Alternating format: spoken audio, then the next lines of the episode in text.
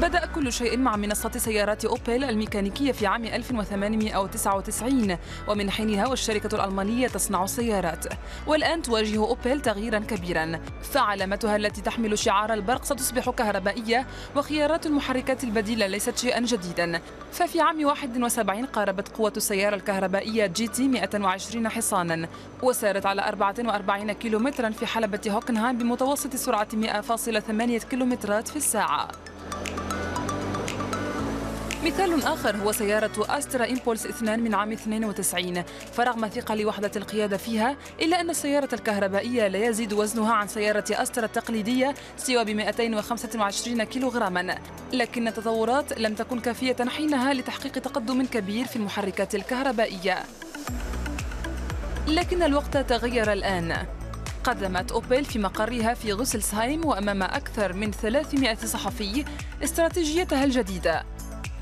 وعليها ينبغي بحلول عام 2024 أن تصبح جميع سيارات أوبل الجديدة سيارات كهربائية. سيبدأ تدشين هذه الاستراتيجية بتصنيع سيارات كورسا كهربائية ببطاريات جديدة. وكذلك أول محرك هجين قابل للشحن لسيارة جراندلاند X رباعية الدفع.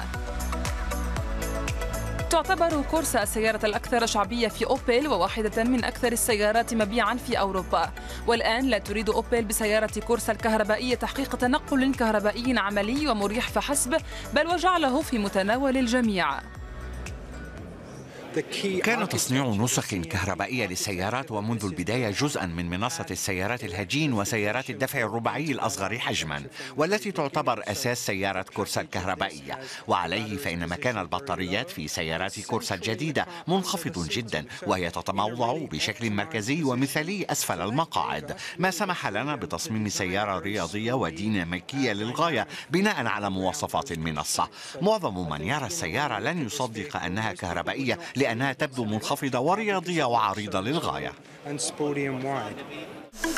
قوة محرك كورسا الكهربائية تبلغ 140 حصانا ويمكنه قطع 330 كيلومترا بشكل كهربائي وفق إجراء اختبار المركبات الخفيفة العالمية ويحتاج إلى ثانيتين فاصلة ثمانية فقط لينطلق من الصفر إلى سرعة 50 كيلومترا في الساعة وإلى ثمان ثوان فاصلة واحد ليصل إلى سرعة 100 كيلومتر في الساعة.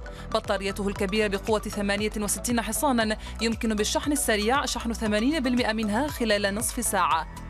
يمكن لمحرك جراندلاند X الهجين القابل للشحن قطع 55 كيلومترا وفق إجراء اختبار المركبات الخفيفة العالمية ويصدر 37 غراما فقط من غاز ثاني أكسيد الكربون في الكيلومتر الواحد. الموديلان متوفران في الأسواق الآن. يبدأ سعر جراندلاند X ب 50 ألف يورو وكورسا الكهربائية بأكثر من 29 ألف يورو في ألمانيا.